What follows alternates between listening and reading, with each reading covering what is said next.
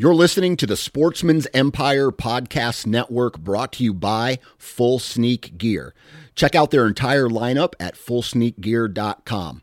Also, be sure to check out our entire stable of podcasts at sportsmansempire.com. New from Moultrie Mobile, the Feed Hub offers first of its kind cellular connection and control for nearly any spin cast feeder on the market. When used with the Moultrie Mobile app, you can monitor feed and battery levels, run feeders on demand, receive alerts when feeders are clogged, and remotely adjust feeding times. The Feed Hub is ideal for anyone who maintains feeders. Remove the guesswork and save time by planning feeder maintenance before you drive to your hunting property. For more information, visit moultriemobile.com. HuntStand is the most popular and functional mobile hunting app on the market. With a variety of base maps to choose from, satellite imagery that is updated every month, the ability to check the weather, no property information, and even catalog your trail cam pics, HuntStand even gives you the ability to import pins and location markers from other mobile apps.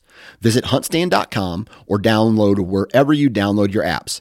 Enter discount code SN20 at checkout for 20% off.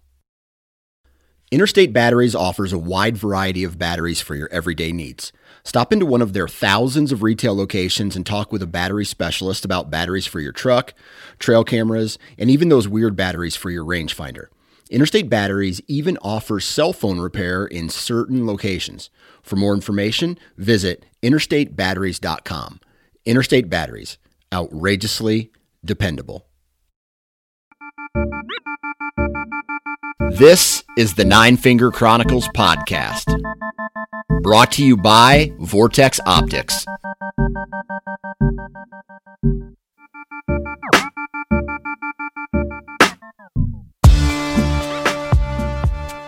What's up, everybody? Welcome back to another episode of the Nine Finger Chronicles. We are two days removed from the 4th of July, and I just want to say something real quick. I am very lucky to have been born in this country. My life is in this country. Uh, it is, in my opinion, one of the greatest countries in the entire world, and uh, we have the freedoms to say what we want and for the most part do what we want and you can't get that in a lot of other places in this world and, and uh, so huge fan. Like if i was to uh, if i was to uh, give the united states a review i would give it five stars. Now we have our problems right? We have our disagreements with each other and that's the the cool thing about that is we the people have the power to make change right? And we do that by voting. If you're one of the uh, people who they who does a lot of bitching but doesn't vote, well, I have no time for you, right? So that's the best part about this country is our our our power is in our vote and, and in our voice, and that's how we speak our mind. So uh, I just encourage everybody to vote um, how you want to vote. You know, if you want to see change, you have to be change. You have to take action, and action is through voting. So there's my uh, Fourth of July Independence Day uh, speech. Now imagine this. For the last couple years, you've been watching a very big buck. And I mean a buck that this year has the potential to be a state record. And that's what we're talking about today. Uh, I got a guest. His name is Barrett Burns. And Barrett has been watching this particular buck. And actually, it's two bucks, but one of them is potentially the walking Tennessee state record typical. And knowing where it's at, knowing where he lives potentially, knowing what winds he uses to move back and forth in certain areas. And that's what this episode is about. I just think that is absolutely crazy that you know where this deer is at. I mean, there's a lot of there's a lot of people that can do that, right? If you manage large chunks of private property, you may have the ability to keep deer on all year around uh, on on property and manage their whereabouts through um, manipulation of timber, uh, bedding, uh, food sources, all that stuff. The kicker is this is on public land in a big, big piece of public land where a lot of other people hunt. So, we're not going to get into the details of where per se, but we are going to get into the details of how he learned about this buck. We're going to get into the details of his strategy the last couple years leading up to this year, where it sounds to me like Barrett is going to be going for broke. Like it's this deer or his running partner or nothing. And uh, that's the strategy today, man. I, I really do think uh, you guys are going to enjoy this episode. I enjoy recording episodes like this, especially, you know, I always uh, I always say, you know, it's not about the size of the antlers, it's the experience. But when that experience potentially has really big antlers, that's just a bonus, man. So uh, I, I just want to say I'm sending Barrett as many good vibes as humanly possible because uh, after this conversation, man, I hope he connects. Uh, on this deer this year. Now, before we get into today's episode, man, if you're looking for a high quality saddle, you need to go check out Tethered. Uh, Tethered has saddles, they have uh, climbing sticks, they got all the accessories that you need uh, for a saddle. And not only that, but they have a ton of content on their website and YouTube channels showing you how to properly use a saddle. And uh, not only do they they have the product, but they care enough about their customer to teach them how to use it, and that's very important. Wasp broadheads, man, uh, love the company.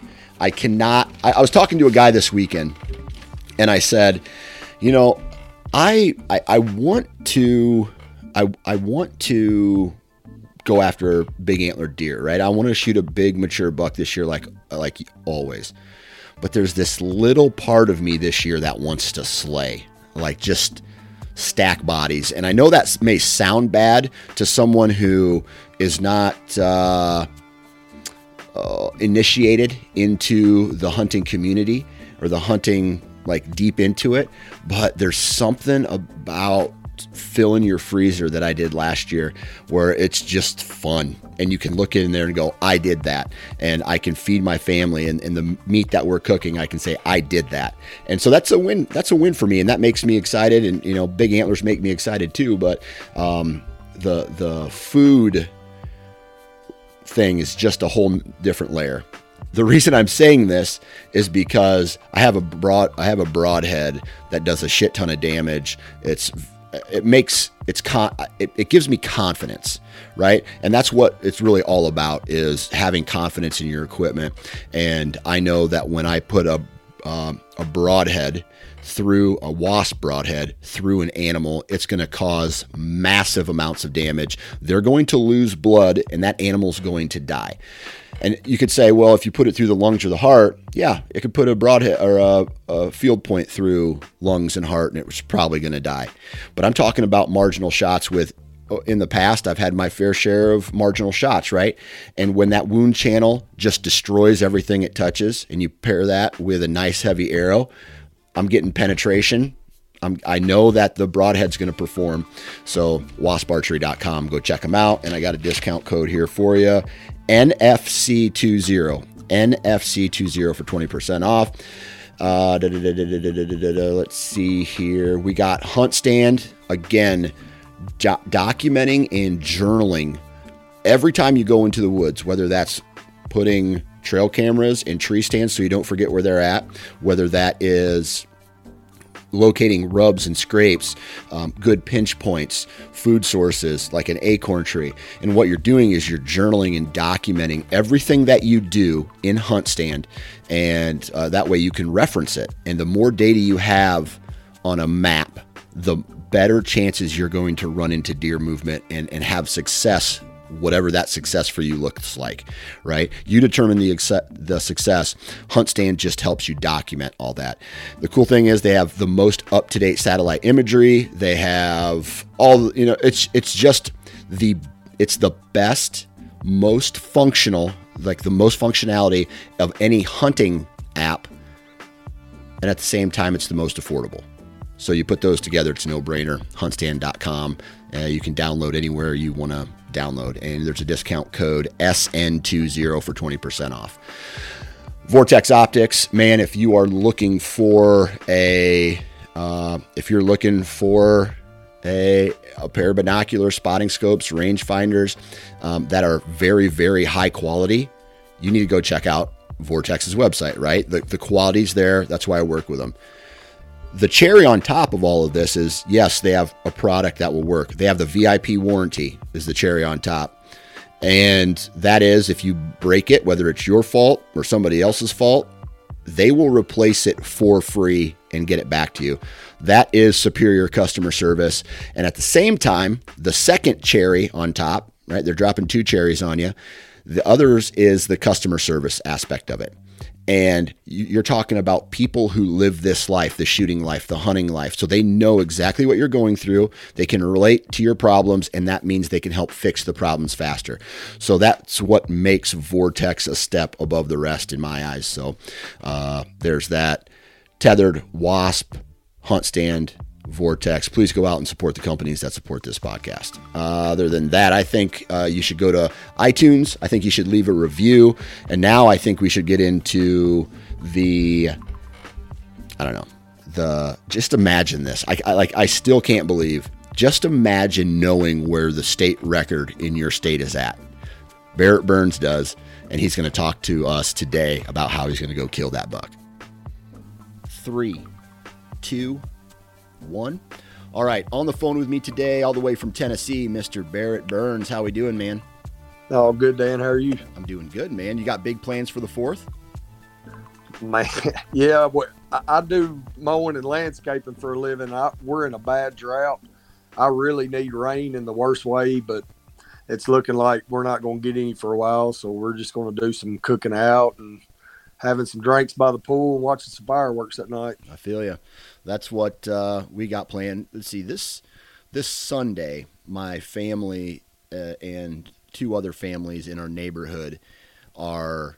Um, we always host a pre Fourth of July party, so it's not on the fourth, but it's like a day or two usually in advance, and and we go and we blow the shit out of fireworks, and we have a whole bunch of people come over, and, and it's just a really good fun time. Here's the here's the the curveball though. There's signs around my town now that say so in Iowa you can buy fireworks, you can sell fireworks, but you can't light them off in, in certain places.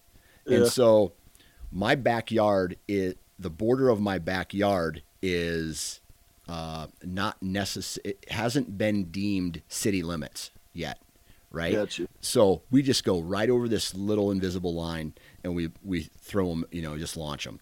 And so, and so there's signs around town note that are like no fireworks, no fireworks, no fireworks because I have a feeling that people are are kind of out to get us this year. Yeah, no, I don't really understand that. I mean, yeah. you know, it's for the kids. My kids yeah. love. You know, when I was a kid, that was one of my favorite holidays was shooting fireworks off and having bottle rocket wars and all that. I got a permanent scar on my back from a bottle rocket war we had once. But as dry as it is here, we probably will have a few little small fires here and there because man, we hadn't had a, a decent rain in at least a month, and we've had heat. In, it's been in the 90s going on two weeks straight, and it's just it's really dried it up quick. Yeah, yeah yeah, there's definitely parts of this uh, country that need rain. Here in Iowa, even uh, the rain, um, it, it we had a pretty good spring, and it was real dry before that. But now our drought index seems to be going down. So uh, we've had some decent rain, and, and it's not as bad. But we've just gone through like a five or six day spell where we haven't had rain again.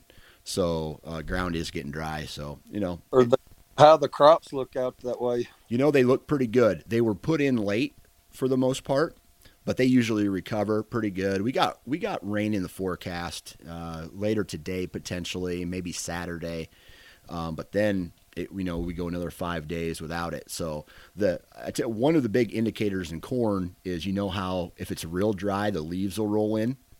That's that's what it's doing here. Yeah, we don't have that yet. Knock on. Well, not where I'm at. So knock on wood. So everything seems to be on par with a good year.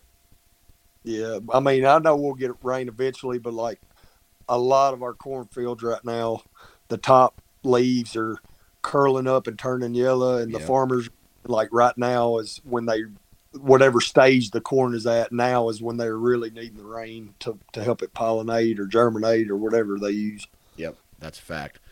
All right, so whole bunch of things we could talk about right now, but you sent me a message, or well, it was last year, okay, and you sent me a a picture of two absolute gigantic deer, right?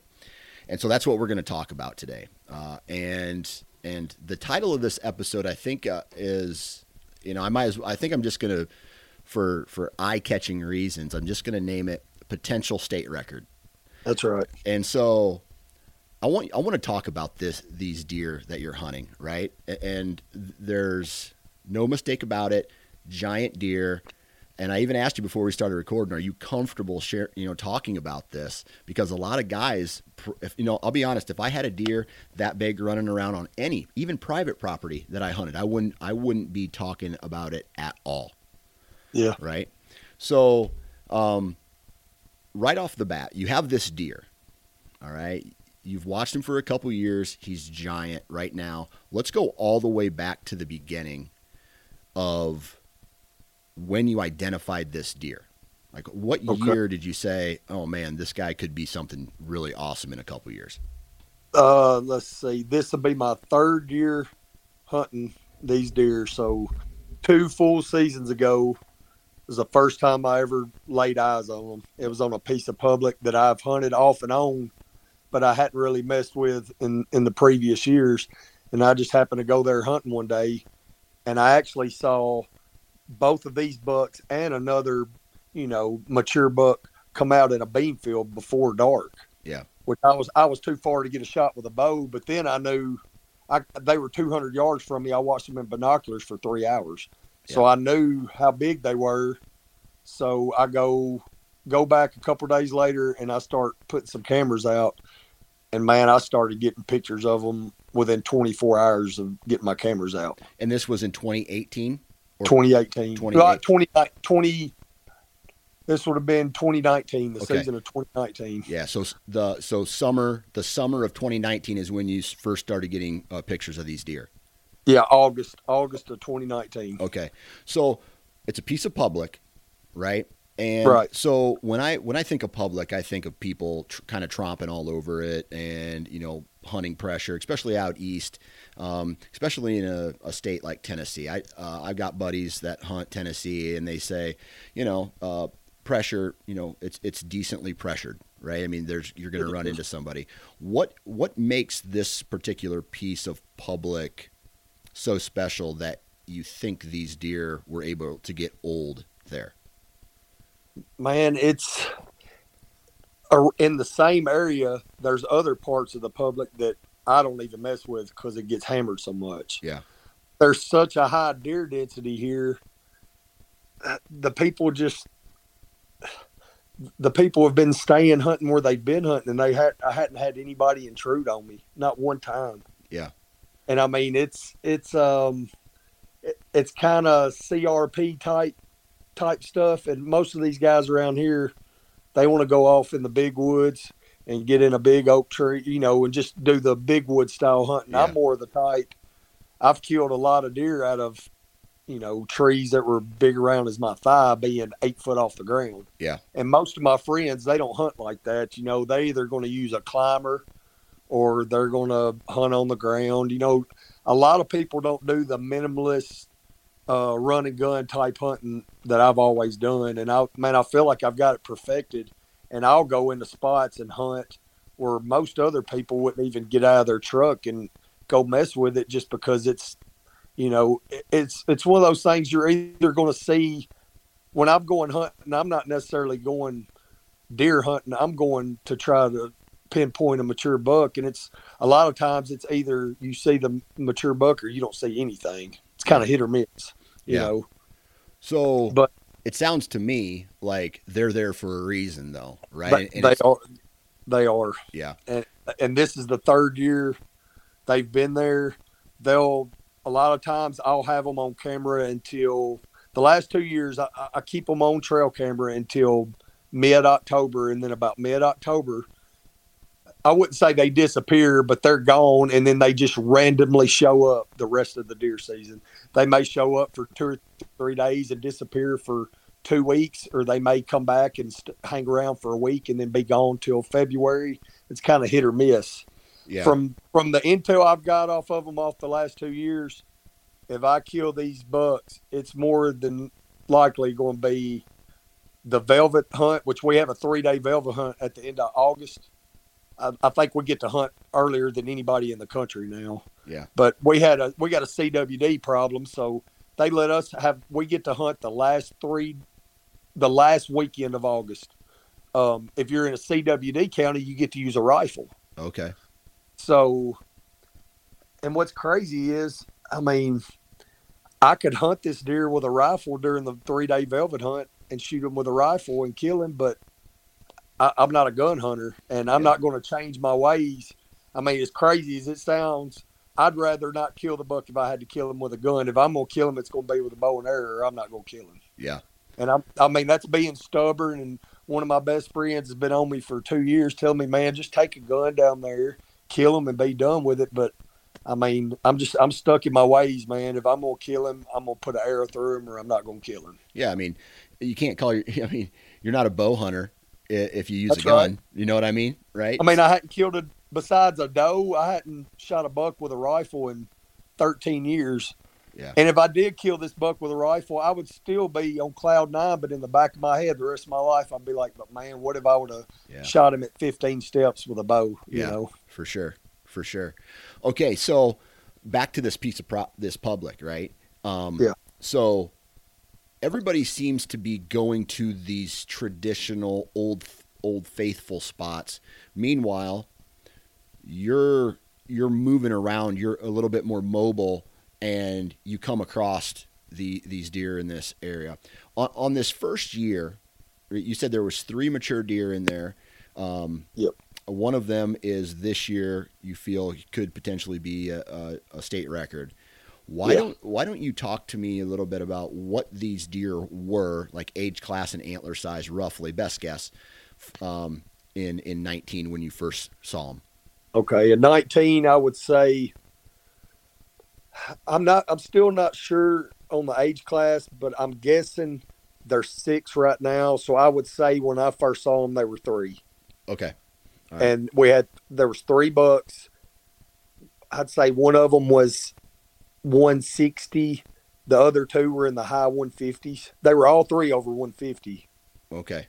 one of them one of them's a 12 so you know he's got he's gonna have a higher he's got a big frame and long tine so that's gonna help him out on his score but starting off i'd say high 150s low 160s and then they have just they have the last two seasons they have grown i mean just uh, it's unreal like this year the pictures I'm, I'm getting of them compared to the exact same time this time last year they're I mean, I know one of them's going to be one of them's going to be 190 inches, and the other one's going to be probably low 180s. Okay. And that's ridiculous. I mean, oh man, anywhere in the you know in, in the be country. any weapon anywhere in North America. Yeah, exactly, exactly. So let, let's just take one little backward step here. You, as three year olds, I mean, so the number one, these as three year olds in Tennessee, these deer are genetically blessed, right? They are. All right. They are. So you ran into a pocket of something very special. What would you say the average is around there? Like you take those deer out of the equation. You didn't you didn't know that they existed. What would you walk away with at the end of your season and go, "Hey man, this, you know, this whatever deer you ended up shooting, that's a good deer for this area." Uh, t- to me, which I'm a little more picky, but 145 to 150 inches to me is you can't pa You know, I don't care how many deer you killed. Yeah. 140 deer around here is really good. 150 inch deer, you definitely ain't gonna pass up. All right. So these deer, you know, since the first time I've seen them, they've been bigger than what I'm used to killing, and now they've grown into like I, I'd I'd call this deer a once in five lifetime kind of buck. Yeah. Yeah, you know. especially in Tennessee, right? Yeah, exactly, man. All right, so you pull you pull a 140 out of the woods, and let's just say a, a group of people are driving by. They're gonna go, "Holy shit, that guy just shot a really good deer!" Right? So yeah, if, if you got a 140 in the back of your truck and people see it, they're gonna they're gonna come over and want to look at it. Yeah, exactly. Okay. So you started getting trail cameras up in 19. You started, you know, identifying them. What did you do during the season of 2019 or did you even go in and try to hunt these deer? Uh, man, I I, I took it. I was probably too cautious. Okay. I, I kind of stayed on the edges. Um, I, I really wanted to try to find out more intel because I knew where they were. They felt comfortable for a reason, and to me, the reason was lack of intrusion from people. Yeah. The last thing I wanted to do was to go up in there and let them know I was there, and then them just because I mean they can they could easily be on other parts of public and be gone or get shot by somebody else if I you know if I run them off or whatever. Right. Right. Um, I mean, I, I really took it too cautious, but I mean, saying that this year, I, st- I still plan on being ca- cautious. But I mean, when I feel like I have perfect conditions and I feel like I know I've got a good idea where I think they're bedding at, like today, right now, the way the way my cameras are set up, if they're moving on it and they're in there, I'm pretty much got an idea of where they're headed to and where they've been. yeah. Okay. So is this is this piece hard to get to? Is that what makes it so these these deer feel comfortable or is it just straight up overlooked because it's not big woods? it's overlooked because it's not big woods and there's so much other great public hunting in the same vicinity that the people just they they don't make it back that far. Gotcha. Gotcha. I, I think they're hoping, you know, and and the other public that the people are hanging out on. I mean, there's st- you know there's still 140s, 150s killed up there all the time. It's still great hunting, but they're not. They hadn't made it down to where I'm at yet, and they might eventually. But you know, there's I've got an e-bike now, so I've got ways. I mean, I'm not going. to If I got anything to do with it, I'm not fixing to let anybody know, give them any clue where I'm hunting because they may see my truck somewhere. But with my bike and the walking I do, I mean, it sounds crazy, but I may decoy my truck. I may park it somewhere to make somebody think I'm hunting in one spot, and I'm in a totally, totally different spot. That's just the way. I, I was raised by an older guy that, that was old school. He taught me how to bow hunt, and he's the secretive type. Don't share nothing with nobody. Blah blah blah. So I learned a lot from him. yeah, I've done that before. Yep. And you know, and if he knew I was saying this on that podcast on this podcast, he'd drive over here and kick my ass. But he don't. He don't do. He's not into the technical stuff, so he won't ever know about it. But you know, it's Yeah. just I don't mind sharing it because, I mean, nobody. I, I've hunt. I hunt probably ten different pieces of public within forty five minutes of my house, and all my everybody knows that I hunt a little bit of everywhere. So, you know, it'd be different if I was just hunting one piece of public all the time. I probably wouldn't share this info, but I'm not too worried about it because, like I said, man, I've got play, I've got ways to hide my truck, and I ride a bike in, and Yeah. I'm in places that nobody would ever, nobody even know I was in there. Yeah, yeah, that makes sense. Makes a lot of sense. Okay, so is is this so- so? People go into the same area; they're just not going back far enough. Right, and there's there's accident. I mean, there's people that drive right by it on the gravel road that I'm watching my binoculars, and they don't even slow down to like you know when I'm driving through something, I'll drive slow and kind of look out the window and see what's going on. Most of these people that drive by are looking straight ahead and Yeah, listening to music and not even looking out the window. yeah, man. I'll tell you what. I I mean, I'm trying to think of what year it was. It was like the late thousands, so like eight or nine or something like that. No, it was early thousands. It was maybe like eleven because I don't remember. I didn't. I didn't kill a deer in 2011, and so I'm. I've been hunting a piece that where you had to go down this dirt road and you had to go around. You had to park. and You had to walk all the way down this cornfield, and then you had to basically J hook into big swinging J back into the timber along a creek and come up, and that's where uh, I was getting most of the action. And then I can just re- I remember I get back in my truck and I'm driving after a morning hunt, and standing right next to the road was this gigantic eight pointer. And so I started thinking like, Jesus, man, he's right next to the road. And this was probably this was probably late October before the rut. And I just was like he's not bedded. He can't be bedded too far f- from here. So I started making. I, I think I found where he was bedding. So I got up. I did some some in season scouting that next day. Uh, I came in, started looking, found a whole bunch of big rubs, probably a hundred yards off the road in a really thick pocket, uh, right up against the field edge. That was in a, a low spot, and and sure enough, like I didn't I didn't have any I didn't have a lot of trail cameras back then, but I was there was a ton of signs, so I just assumed he was there. Whatever that season didn't work.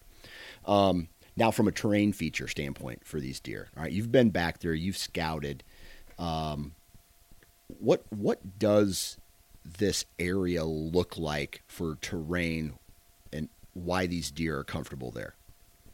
Man, terrain wise, it's just flat river bottom. There's no physical terrain. Yeah. The only thing is you got old edges and woods, little growed up, what used to be fields that are growed up now.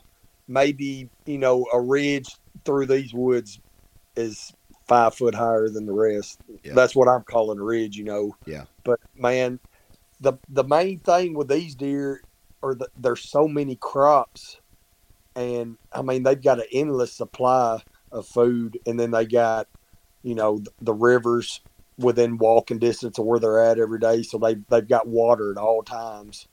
Um, you know, I, what worried me was being, you know, we've got the CWD issue now, so now people can gun, rifle hunt. I mean, twice as much as we could before they made these new rules. So you would think, being CWD, that you know these deer would have done got killed, but I mean, this is going on the fourth season of CWD, you know, rifle rules, and these these deer are still walking. So Yeah. they're doing something right. Yeah. I mean, you know, I mean, they're of course they're smart, but they're they've got some kind of they've had some kind of advantage so far. Yeah. And that's you know I've got to this velvet hunt to to make plans and figure out what to do. Yeah. But I will tell you, I found out on our on our three day velvet hunt. To me, if you got a good bucks picked out or located, in my opinion, those three days, I've got the best. My best odds of killing these bucks are during this three day velvet hunt. Yeah. Just because they're going to be there. I'm not saying I'll see them. The conditions I have to be right, but I've, I found out when you go to your truck and you get out of your truck to get dressed, if the mosquitoes are hammering you as soon as you get out, these deer ain't going to be in the woods. They're going to be in the bean fields. Yeah. That time of year, they're titty high, green. It's hot, so they'll go out there. They'll lay on that cool dirt. And if you if you get thirty yards from the woods out in the crops, the bugs leave you alone. They're they're all up in the trees. Yeah. So I found out when the bugs are bad, they're going to be out. They'll go out, and I've watched them two different times last year. They will go out in the beans and stay out there literally all day long. They may not get up but three or four times to take a dump, piss, maybe nibble on a couple beans, and then they'll lay right back down. Yeah. And they'll stay out there all day. And then I, I, I would imagine when after it gets dark, that's when they're going to get up and do their roaming and Yeah. go check some scrapes and kind of mingle around and see what's going on. Yeah. And just imagine how many people throughout the years walk right by deer that are in the woods or in the in the, the beans. man, I've been watching these deer in a field before and have people driving down the gravel road. And when, you know, when these deer are so big, even when they're laying down on their legs uh, on their bed in the beans, you can still see their horns sticking up. Yeah. But I've, I've watched them when they hear that gravel popping, they'll kind of hunker down a little bit. They really don't get hit all the way, but you can tell they know when they hear that gravel popping, they know just to kind of hunker down and lay low. And then when the truck drives by, they'll kind of relax and you'll see them kind of perk up a little bit. I mean, Yep. they know they know what's going on. Yeah, yeah. All right, so 19 season comes. You said you're a little too cautious. What did you learn about these deer in 2019? Man, the main thing I got from them was what you got to have the, the, no cheat in the wind whatsoever. Period. Sometimes you can get away with with some iffy winds. These deer, if you don't have the absolute perfect wind, you don't even need to get in your truck and waste driving down there because they always move. Yeah. Every time I've seen them or I keep up with it on trail camera, 99% of the time they got the wind in their favor when they're going anywhere. Yeah. Anywhere. Okay. But to get back to the in the 19 season during that 3-day velvet hunt, when I saw him, I saw him that Friday, I missed one of these bucks the Oh, next shit. morning. I was in a tree. I hunted till 9:30. It was hot. It was it was weather like today in the 90s. It was miserable. So about 9:30 I get down and I go over on this one spot and I'm just glassing around. And I look back to the field that I had been hunting beside, but I couldn't see because it was around the corner. Man, you could see this deer's rack sticking up out of the beans at 250 yards with no binoculars. So I pick up my binoculars, and as soon as I see him, I knew exactly which buck it, it was. A, it was the it was one of the two big bucks, but it wasn't the biggest one. It was his But at- running partner. Yeah, but at the time he had a third main beam. He was funky looking, man. Yeah. But to make a long story short, I end up I had the wind in my favor. I stalked through this bean field, got within 27 yards of this deer. He never knew I was in this world, and he was facing away from me. And all I could see when he was laying down was from his ears up, like the back of his head and his horns was all I could see.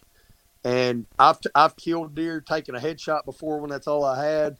So he's looking away from me. I draw back, and I was going to shoot him square in the top of the neck. You know, I mean, it was a kill shot. You with, know, a, with a bow. with a bow. Okay. And when I shot, it went right between his antlers. I, I guarantee you, it cut some of his hair. But this deer got up. He never once looked back to see what happened. He got up and ran through these beans, and it sounded like you was driving a truck through a corn. Right. It was the most, you know, you can imagine a 230, 240 pound deer. He wasn't bouncing. He was running. He didn't know what happened. But anyway, he got out of there. And I know a lot of the listeners are going to be kind of iffy about, you know, wondering about taking a headshot. But two weeks later in Missouri, which is 30 minutes from me, the area I was hunting, it's growed up CRP type stuff. It was the first time I ever went hunting with a saddle. I get up in my tree, was you know get my saddle adjusted. I look over this this buck had gotten up out of his bed 60 yards from me, sit there and fed for about five minutes, and lay back down. And I've had this encounter enough. I told myself, I said, if he lays down, I'm getting down and going after him. I'm not going to sit here in this tree and watch him get up at dusk and walk away from me. I'm not. Go- I'm either going to kill him or I'm going to mess it up. So I get down, stalk up to within 30 yards of where I think the deer is, and I stand still for an hour and 15 minutes, not doing nothing. Got my arrow nocked, just standing there. And then all of a sudden, I hear some grass and leaves moving. This deer pops up 30 yards from me and starts walking directly away from me. He gets to 40 yards, standing up. I can see his whole body, but he's facing six o'clock to 12 o'clock, looking straight away from me. Yep. And man, I, I've shot, I shoot my bow 5,000 times during the summer. I felt confident. So at 40 yards, I put the pin right on where his neck runs into his head, and I shot, and the deer, this buck went down like you shot him with a 30 six. Never, never even batted a muscle. Walked over to him, dead as could be. Never, never even, never even took a step. So I was confident with taking the headshot. It just didn't work out on on this other deer. dude like i'm I, I don't know what to think of that all right because even me like i i i feel like i'm more killer than i am like th- the the guys who say oh i'm only waiting for a complete broadside shot so i can slip it right behind the shoulder and i can double lung him that's the only shot i'll take i think that's bullshit okay i'm a killer if i get an if i get um, an angle to where i can put a lot of arrow in a deer, I'm going to do it. Okay? Yeah. And and sometimes sometimes if I'm off to the right or left, that may mean I'm hitting the liver and coming out, you know, back towards the guts, you know, or That's right. whatever. So, I'm not afraid to take angling shots. So what you've said here just now is that you killed a deer with a headshot, you missed a deer with a headshot, and there are people right now shitting their pants. be- Oh, yeah. yeah, because of, of what you said. Now, if you want to talk about vitals, the spinal cord and the brain are considered vitals, right? So that was my thought. You know, as I'm about to shoot this deer, I'm thinking, man, all I got to do, which it's it's not a lot of room for error, but I mean, like I said, I've practiced and sh- I shoot my bow year round. I mean, I enjoy it. I love it. I, I like to. I want to be a master at what I do. So I feel confident with my shooting, and I knew. I mean, you know as good as I do. If you get a bullet or a broadhead into that spinal cord, it's game over. Period yeah, they're they're they're done. And you know, and I'm sure there's a lot of people listening to this. They're like, "Man, I can't believe this guy would do this." Blah blah blah. But man, you don't know how many times I've not taken a shot at, a deer because I didn't think I had a good shot, and he moses on out of my life, and I never see him again. I mean, I, I try to be ethical. The last thing I want to do is wound a deer yeah, period. I, that and you know, knock on wood, I usually don't have that problem, but you know, that's that's my main goal. The last thing I want to do is wound a deer and be blood trailing for two days and not Yeah. find it. Blah blah blah. That that makes me sick. yeah, But at the same time, I mean, man, if you get a shot and you feel comfortable with it, you know how you can shoot. Nobody else can tell you Yeah. how good you can shoot or what you're comfortable doing.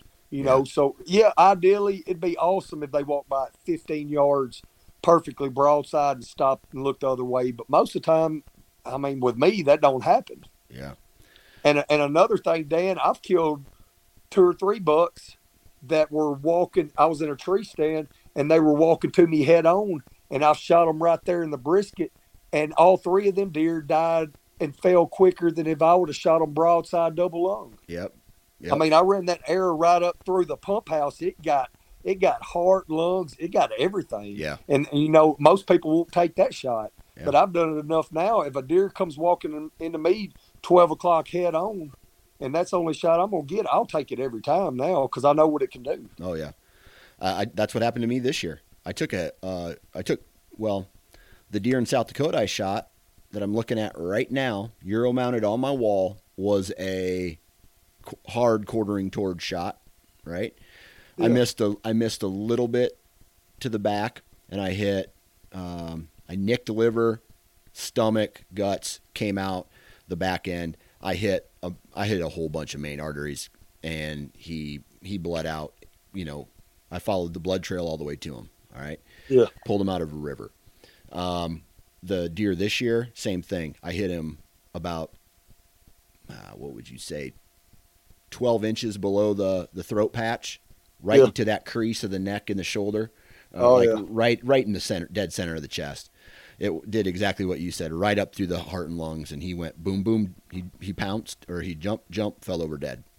And so yeah. To me, to me, it don't matter how you get it in there. If you get it in that, what I'm calling the pump house and the mid, middle mass of the chest cavity and stuff, Yeah. I mean, they're they're done, Yeah. in my opinion.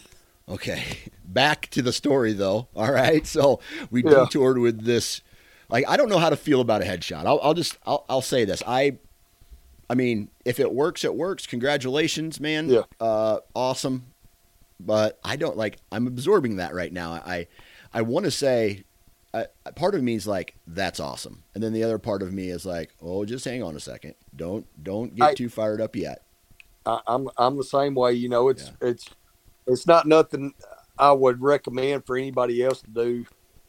Yeah. And you know, hopefully, I never have to have to make that choice again. But just in the situation I was, if I didn't take that shot, I would that deer was gone. I mean, that deer was fixing to walk out of my life. That's the only option I had. Yeah. So, and you know, I tried to do it on this this deer we're talking about in the beans, and it you know it didn't work out with him. If you know, if I would have sit there for another five minutes, he may have stood up and gave me a perfect broadside shot, and everything might have worked out great. But at the time, I done got so close in, I was like, man, you know, I got to make something happen quick before you know I didn't I didn't want the wind to maybe kick around and.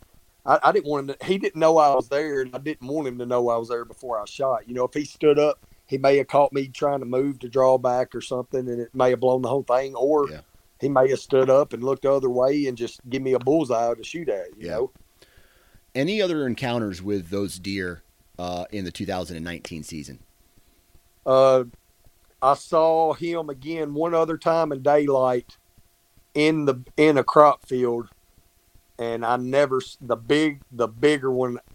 I've never since the first time I've seen them, I hadn't laid eyes on the bigger one yet. Gotcha. Okay. So then going into the 20 like the 2020 season then the summer of 2020 the 2020 season did you, were you heavily focused on that piece again Yeah. Yeah. As soon as season was over, I'd say during February, went down there and walked and walked and walked. Because, you know, by then I wasn't too worried about, you know, if I blew them out of there, that's, they still got eight, eight months to get over it. I just wanted to go in there because there was a, a lot of pieces I hadn't walked through and seen with my own eyes yet because I thought that's where the bucks were and I didn't want to get in there and booger them up, you know. Yeah. So I went in there and just walked and looked at every piece. Found I've got twenty trees trimmed, ready to, you know, run a gun in right now. I hadn't been in seventy five percent of them, but when I went through there in February, if I saw a spot that I thought I might could get on them and get a shot at and be a good spot, I went ahead and got me a tre- tree cleaned up. That way, you know, that was two years ago, but I could still go get up in one of them this year and not and just maybe have to snip a few things and not have to do any major trimming. Right right so you went in uh, you did some scouting uh, did you find in that scouting in the winter of 2020 did you find anything specifically that was you know that gave you good intel Man, I found four good spots, four different bedding areas where I know for a fact it's where they were bedding. And since then, I've been able to adjust my cameras. I don't have cameras on their beds, but I've got cameras. If they get up and take 15 steps out of their bed, I mean, the other morning at seven o'clock in the morning, I got a picture of one. He's so close, you can't even see his snout. You can't even see his fur. All you can see is the rack in front of the camera. That's it. He's four foot in front of my camera. And they've been, and I've leave, we leave, I've left cameras out. I've got cameras that I hadn't pulled in two years. Yeah. I just go down there every once in a while, and they're cell cameras. So every once in a while, when when the batteries get low, I'll go down there and try to clean up and just kind of go around and touch them up, get in and get out. But I mean, I've got cameras that I've been running since February that I ain't even had to change the batteries on yet, so I hadn't had to go back in there and you know do anything like until this velvet hunt. I won't go. I won't go back in there to do anything. I already know if I'm going to kill them. I already know the trees I need to be in, or the trees I need to be in to see them to get down and go after them. Yeah. Because I mean, there's a there's probably it's a 50-50 chance if I shoot them out of a tree or shoot them on the ground. It depends. You know, if they're out in the crops, I, I got to get down and go after them. But I've got certain trees picked out that I figured out their kind of travel pattern. And if they are on their feet in daylight, I've got some good trees that I feel like I could probably get them out of too. Gotcha. Okay. Um, so you got this place covered in cameras right now. When when was the last time you had a picture of uh, one of these deer? Last night, Last night. Okay. Yeah. So so you Yeah. know, and then is it consistent? man, it's about every once in a while they'll disappear for about three days, and I think it's because of the it's been so dry. They kind of have to venture off a little further for water, and I think maybe they're just hanging out by the water for a little longer. But I'd say in a in a thirty day month period, I've got pictures of them twenty four days. So I mean, I know so that- you found their core area. yeah, Right. I've I've got them. I've got them pinned down. Now it's just up to me to put it Right. all, put the pieces of the puzzle together, and make it. If it don't happen, it's more than likely going to be my fault. It's Yeah. the deer are probably more than likely going to cooperate and be in the area. I just gotta do my job and figure out how to get get one of them on the ground. This is nuts, man. This is nuts. All right. Oh, so, it is, dude. I mean, I lay down in bed every night.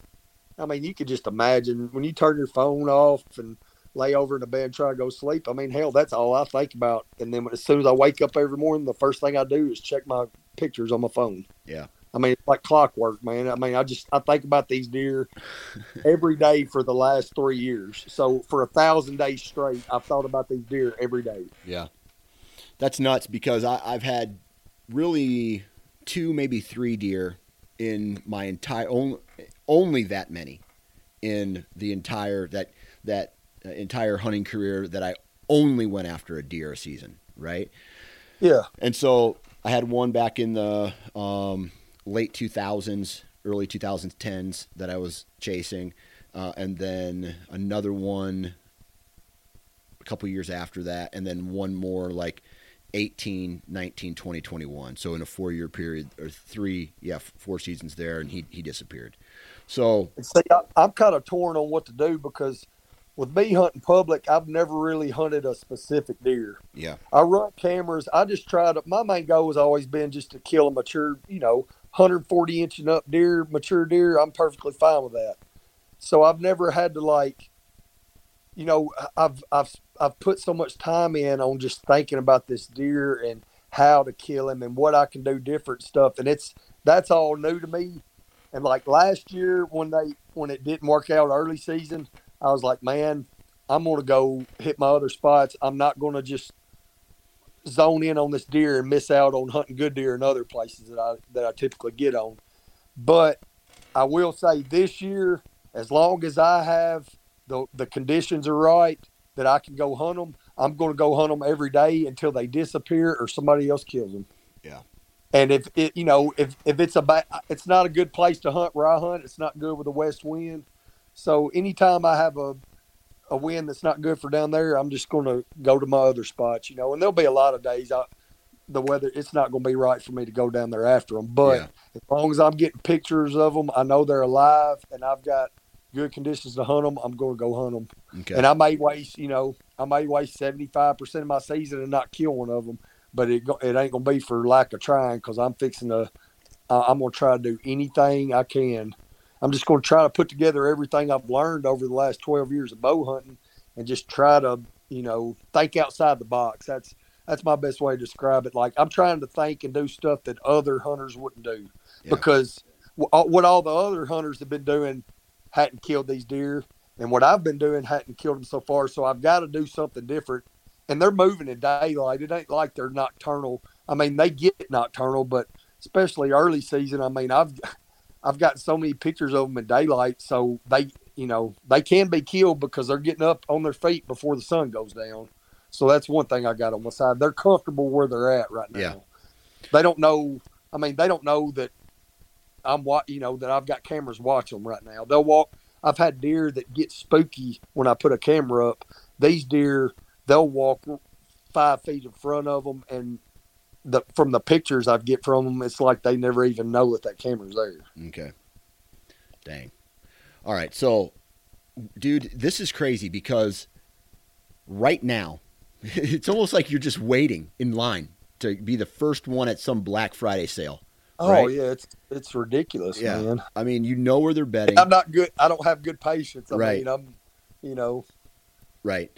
So, but like it amazes me, which I know deer shed and start growing earlier than other deer, but like from a lot of the hunter, I follow just a crap ton of hunting people on Instagram, and I can honestly tell you, man, I have not seen a deer anybody put a picture up of a deer anywhere in the country this year that's got as much bone on their head as, as this these two deer do right now. Jesus, man. I don't know if that I don't know if it's because maybe they started growing earlier than others or what.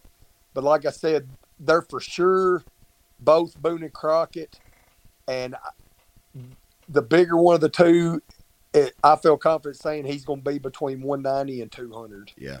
And I didn't ever think I would be able to say I could hunt something that might be close to a 200 inch deer without having to go pay a guide fee and go hunt somewhere, Right. you know, This is on public land. It's on Public land. ground. Yeah. public ground in Tennessee. This place is 40 minutes north of my house. I mean, it's a 40 minute drive from my house. It's not too far from Kentucky, but it's, I mean, it's public ground that gets hunted hard and always has. I mean, it's, Yeah. it's where I cut my teeth on hunting. Yeah. Yeah. Right now, there's some guy listening going, man, I'd love to find out where that spot is. Meanwhile, it's probably the, the spot that that guy hunts. Yeah. And, and and if not, he's drove by there uh, twenty times and just, Right. You know, he's he's wanting to go get in these big woods and go hunt a draw or the edge of a slough or something. Where I'm just a big CRP guy. I like I like where I can see a long ways. Like a place I hunt in Missouri. I mean, it's just a big lake bed. It used to be a lake bed. Now it's just growed up. And early, like if you tried to go walk through it right now to put a camera out, you you would go 50 yards and you would say, "Screw this shit," and turn around and go back to the truck. Yeah. Stick tights, just bugs, just grass, eight foot tall. But then you go in there early November, you can get I can get up in certain trees and I could see a buck with good binoculars. I could see a buck stand up at 700 yards. Yeah. It's Yeah. it's that type of terrain, you know. All right. I want to. I, I gotta. I'm gonna fast forward just a little bit because we're running short short on time here. But okay, so obviously you didn't kill any of these deer in 2020 or 2021. Okay, No. but just a real quick answer: Did you have any encounters with these deer in 2020 or 2021? I uh, saw both of them in, in the daylight last year, not together at two different times. And it was during the velvet hunt and the first two weeks of season. After that, I've I've yet to lay eyes on them hunting from the first week of October on. Now I've got plenty of pictures of them in daylight, but you know, it's just I mean, I guess it's something I do. I just haven't been able to put the pieces of the puzzle together yet. Yeah. But I ordered a big map last year of this property, and I've got it hanging up in my hunt room on the. And man, I'll go in there at night and just stand there for ten minutes and just looking around and just trying to.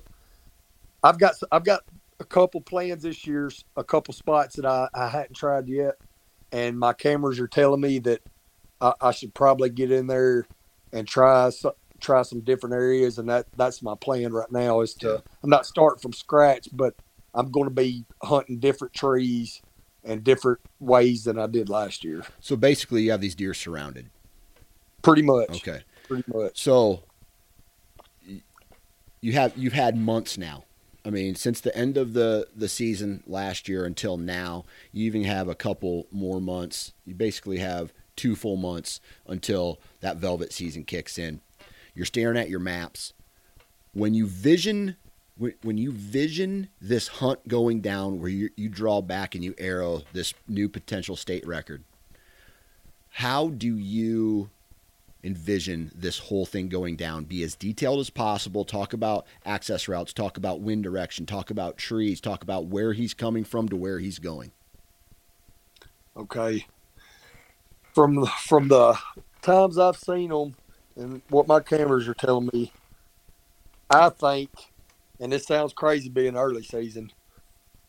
I think if it goes down, it's going to go down in the morning. Um, I think it's going to be on an edge. Like, I, I probably if I'm in a tree, more than likely I'm going to shoot them in the crops or coming coming out of the crops, coming coming back into bed. I think it's going to be be on the edge.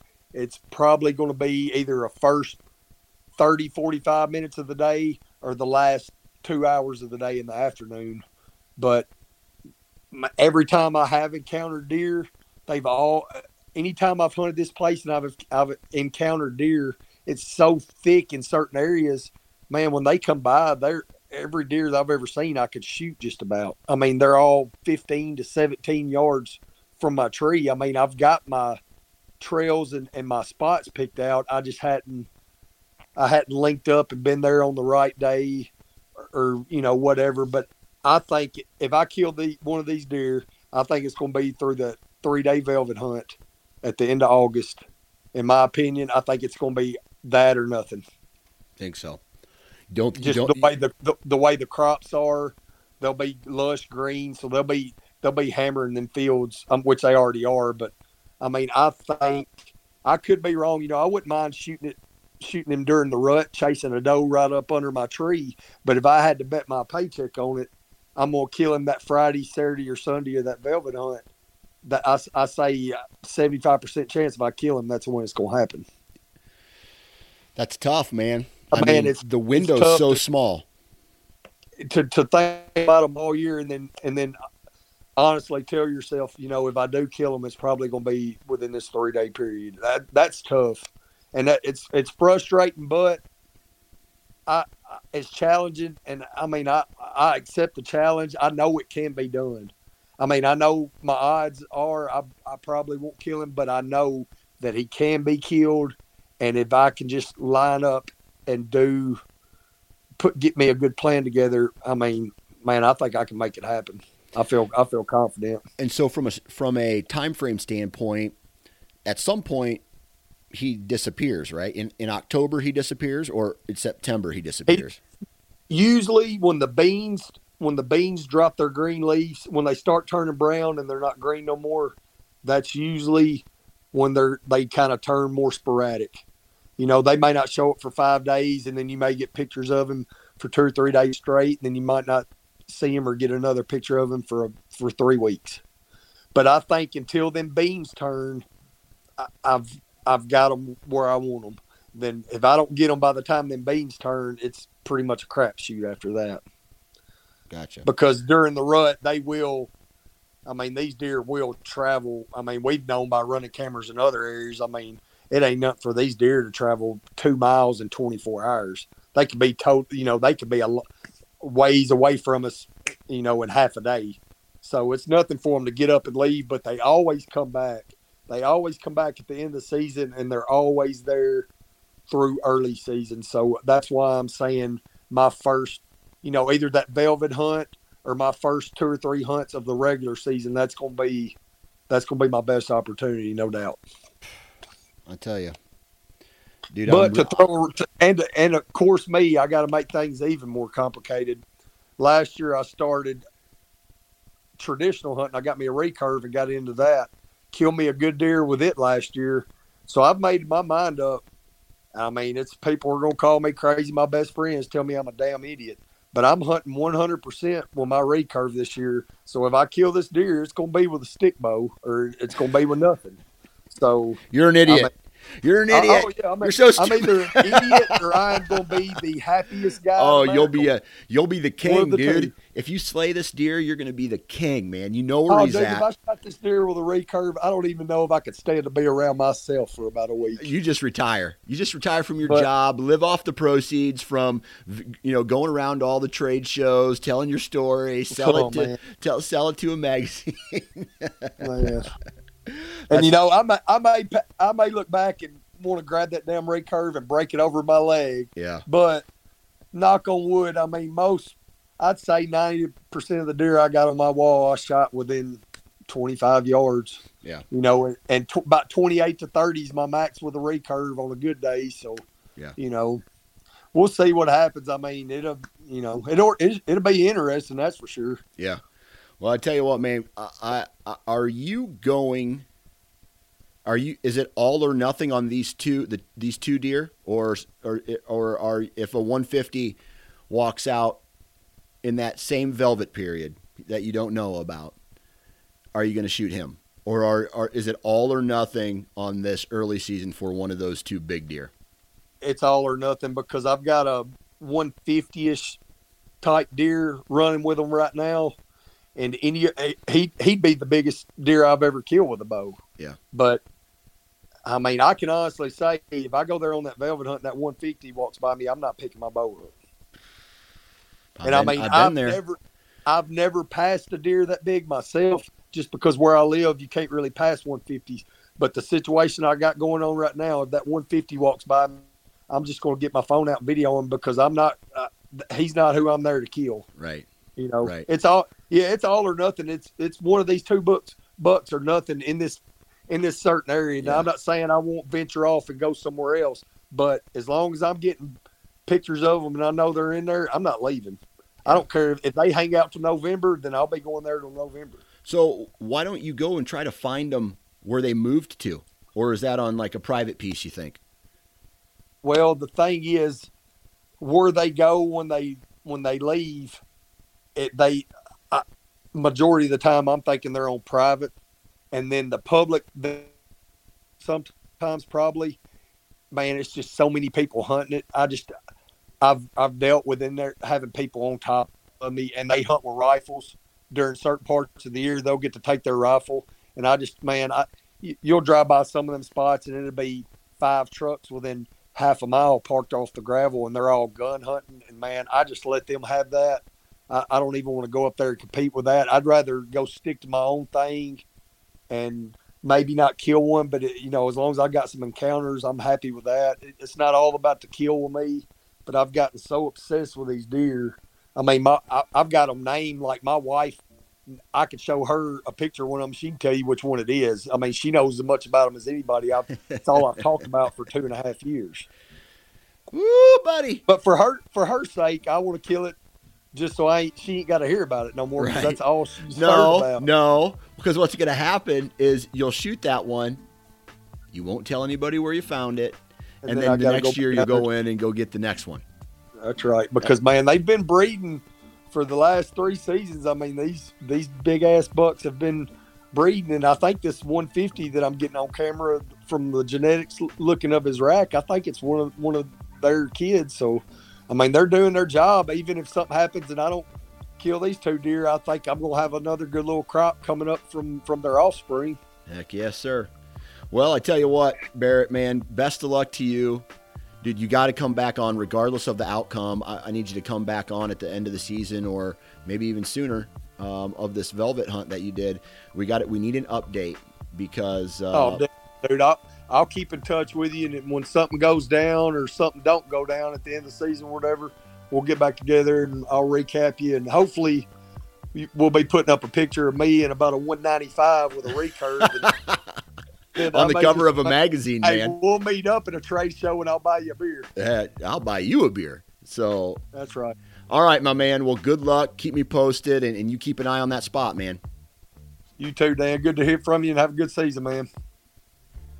And there you have it. Huge shout out to Barrett, man. Man, I'm sending good vibes your way, brother. Hopefully you connect uh, in late August when that uh, season comes in. Huge shout out to Tethrd. Huge shout out to Hunt Stand. Huge shout out to Wasp. Huge shout out to Vortex. Please go out and support the companies that support this podcast. iTunes, leave a review. Stitcher, leave a review. Wherever you download your podcast, leave a five star review. Let everybody know that the Nine Finger Chronicles is a badass podcast, man. I'm, I'm confident. I, I think the content that I put out is, man, second to none. And so I'm up there with, with the big dogs, in my opinion, right? So tons of great content. Other than that, good vibes, man. It's that time of season, it's that time of year where we need to start putting in the work behind the bow right? We need to start shooting. We need to get our gear ready. We need to make plans. And that way, the wife is happy, the girlfriend's happy, or the kids are happy, and to take care of that. And then when it comes time to hunt, you can hunt hard with no regrets, man. And that's the goal. So good vibes in, good vibes out. Wear your safety harness, and we'll talk to you next time.